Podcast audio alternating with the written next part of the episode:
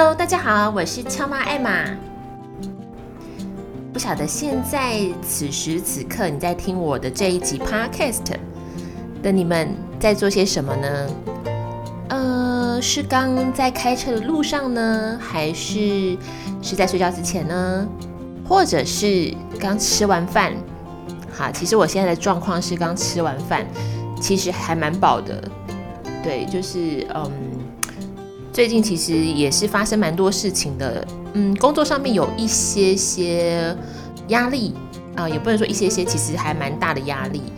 然后嗯，我上礼拜其实就因为可能就是稍微有一点压力，然后心情没有这么美丽的状况之下呢，我竟然意外的瘦了一点五公斤哎。天哪，我觉得这种感觉好像回到年轻的时候，就是只要稍微不吃东西就会瘦这么多。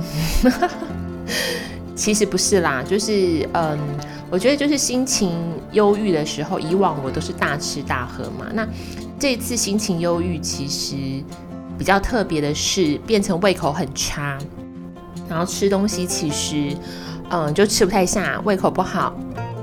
所以其实很意外，就是有一个意外收获啦。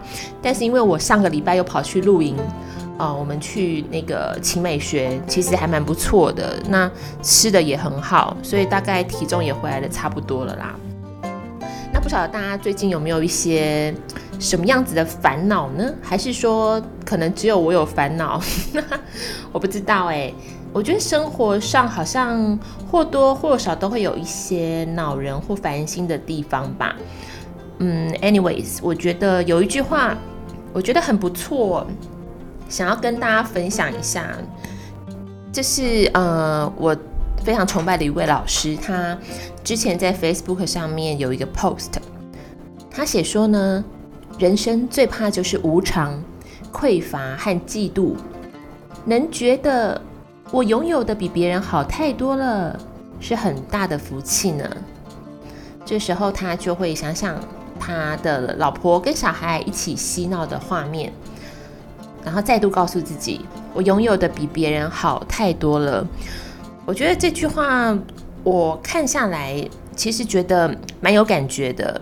其实相信二零二零就是整个生活的状况、人生的状况，我相信大家都有很多的冲击跟很多的意外。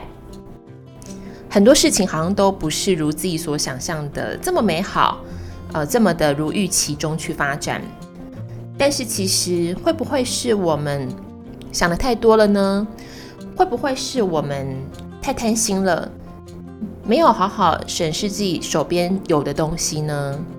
常常我也会这么想，有的时候在生活上面遇到一些问题的时候，我也会想说，是不是回家看到小朋友好像嗯烦恼就烟消云散，当然之后可能又惹你生气之类，所以可能又互相抵消。但是我觉得不管怎么样，就是去想一下人生的光明面吧。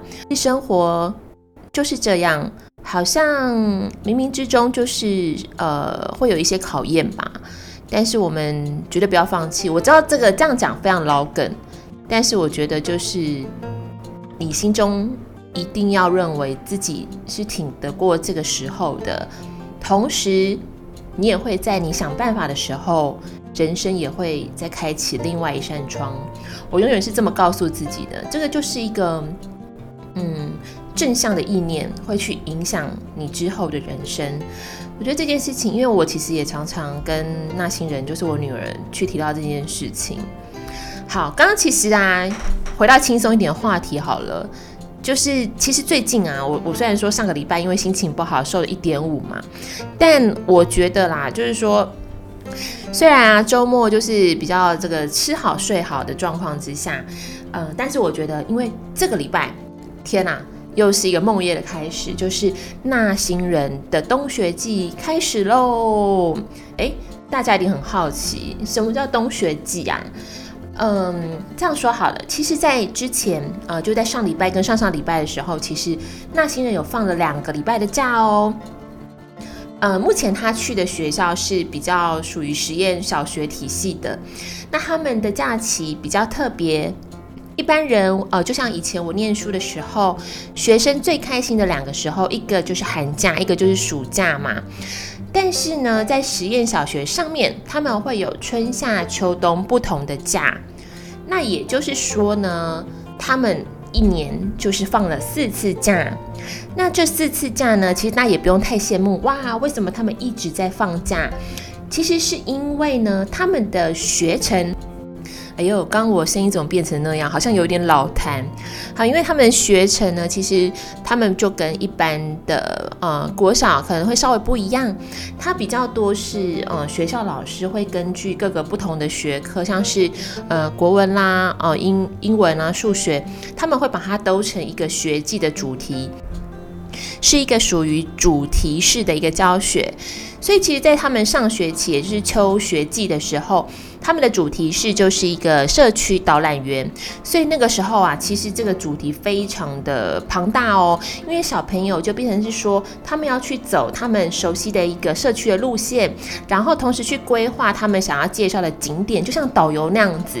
然后他们其实也蛮有趣的，老师也会做一些增能的活动，比如说会请专业的导游来指导他们应该要怎么样去呃当一个好的导游，好的导游需要注意什么事项，需要带什么东西等等的。那后来，其实我们在分享会的时候，家长也必须要跟这些小孩子去走一趟他们规划的社区路线，跟他们想要导览的景点。所以，其实这个主题式教学里面是融入蛮多东西的，有呃，像是刚刚提到的，不管是学科的学习也好，或者是老师想要在这学期传达给小朋友的，比如说自信心跟表达能力、规划能力，也会在这个里面哦。所以也因为这样，所以他们会有这个不同学季的一个安排。那大家也不用觉得很羡慕说，啊，我好像春夏秋冬这样放很久，没有没有。其实他们的总 total 的一个放假时数，跟所有学生的寒暑假是一模一样的，只是他们拆到各个不同的呃学期去分而已。那我觉得其实这样的学季设计是蛮不错的哦，因为我觉得老实说，有的时候啊，你十周的一个上课。包括你学习上的一个吸收，跟老师教给你的东西，还有家长这边必须要去跟小朋友做一些陪伴，去做一些课程的融入，这些等等的。其实说真的，我觉得啊，如果时间拉得一长，真的很紧绷诶。所以其实那个时候一要放秋假的时候，我觉得哇，真的太棒了。我觉得那个父母跟亲子的那种关系是可以稍微不要这么紧绷的。而且我们彼此都可以稍微休息一下，我觉得这很不错。当然，我所谓的休息不是说那种呃，就是我请个长假那种休息啦，主要就是说，因为我觉得不用再去每天盯他。呃，可能要写的功课啦，或者是要完成的一些任务等等的，我觉得那样子对我而言就是一种休息，因为毕竟我还是要上班嘛。那但是我觉得坏处就是，嗯，这种学季毕竟在台湾还不是这么的 popular，所以基本上有的时候我们要去思考说啊，这两个两两个礼拜，如果自己的公司不能请假的话，我应该要把它带到哪里呀？就是有一个托儿的问题，所以其实，在这上面我觉得都有一些有利有弊的地方，不过我觉得至少目前来说，so far 我觉得还可以，还不错。那另外一个就是大家可很好奇，那这样子放假两周，实验小学的老师有安排什么样子的功课给这些孩子们呢？好，我觉得这个东西啊，就是很有趣的地方。我觉得老师非常厉害的地方就是。他非常轻描淡写，他就发给你两张纸，一张是你的秋季的秋假的一个作息表跟规划表，你要自己好好规划哦。你每天作息会是什么？早上几点起床？晚上几点睡觉？然后会做些什么运动呢？然后会看什么书？然后他另外给你一张表格，就是让你自己去规划你的秋。假想要做些什么样的事情，同时在最后的时候要求你去回馈说，你想做的这些事情都做到了吗？哦，达成率怎么样？那另外还有另外一张纸是写说，呃，你有没有念到比较好的书，是可以在这个呃秋季秋假的这个时期念的书，可以跟大家分享。我觉得啊，光这两张纸。就很够了。其实我觉得功课也算是蛮多的耶。不过这个就是可以让小朋友去非常呃发挥他规划的能力，跟他去想事情，还有去到时候去检视自己完成度的一个训练，我觉得挺好的哦。因为我觉得其实呃有我记得以前寒暑假真的就是功课就是功课，作业就是作业，我总是跟很多人一样啦哈，就把大家一起拖下水。我一直都是在寒暑假最后一刻的时候，我才会去完成很多很多功课啊。你们当然也应该是这样吧？对啊，那。我其实觉得说这样其实很没有意义，反而你是留了一个空间，让小朋友自己去规划，自己去做想做的事情，然后同时提醒他们说，哎，看个书，到时候可以跟大家分享。我觉得这些其实都蛮不错，所以其实我们家那星人其实也蛮紧绷的哦。